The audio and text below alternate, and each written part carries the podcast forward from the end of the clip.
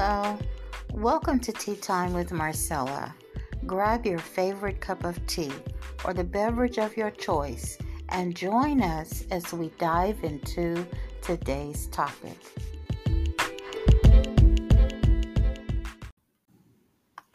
In Acts 16 and verse 14, it says, Now a certain woman named Lydia heard us she was a seller of purple from the city of Thyatira who worshiped God. The Lord opened her heart to heed the things spoken by Paul. And when she and her household were baptized, she begged us, saying, If you have judged me to be faithful to the Lord, come to my house and stay. So she persuaded us. You know, persuasion is a is a really big thing. I mean, the ability to persuade someone, the ability to con- to convince someone is really indeed a a very big thing to me. You know, uh, the ability to open one's heart and cause them to listen or to be changed in their thinking is important.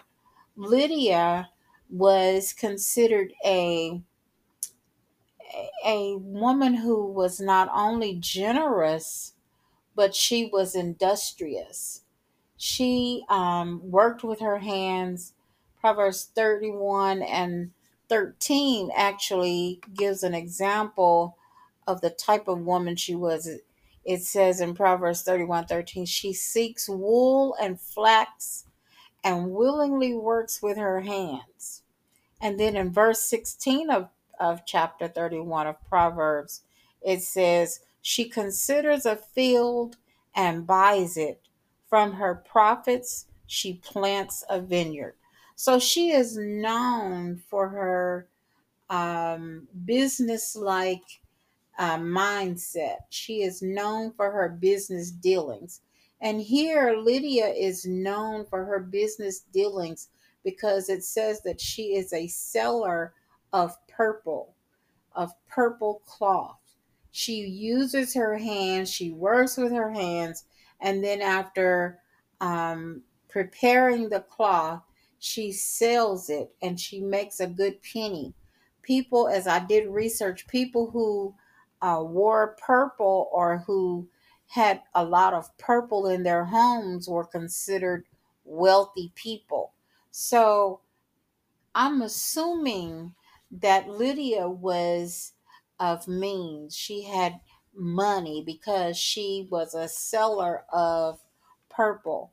But the thing that really uh, happens to be um, interesting to me is that it says she was a worshiper of God. She opened up her heart to the things that Paul had spoken.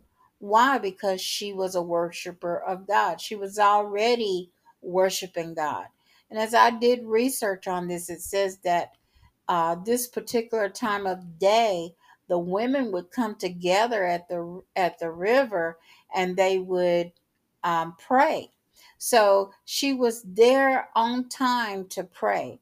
And when Paul and Silas came, they began to preach, and Paul's message was believe on the Lord Jesus Christ, and you will be saved, you and your household. That's what he was going around saying to everyone. And so she became uh, a believer because her heart was opened up to what Paul was saying.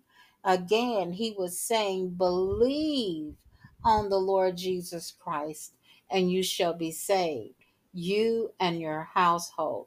So, after her opening up her heart and believing on the Lord, you know, she trusts in Jesus for salvation. And because of this, her household also becomes saved. They begin to trust in the Lord and they put Jesus uh, Christ as as the person they believed in Jesus Christ as the person who would save them. So You know, your money can't save you, your business can't save you, your kindness and generosity can't save you, but the Lord Jesus Christ, if you put your faith in Him, He can save you. So I want to encourage you today to take heed to the message that Paul had. His message was believe on the Lord. His message was believe on the Lord Jesus Christ. His message was enlightening. His message spread not only to the women that were at the river, but to their households if they received and opened their heart. I hope today that you are opening up your heart. I hope and pray that you are seeking after the Lord. I pray that that no matter what you're doing, whether you have a business or whether you don't have a business, I pray that you would seek the Lord while he may be found.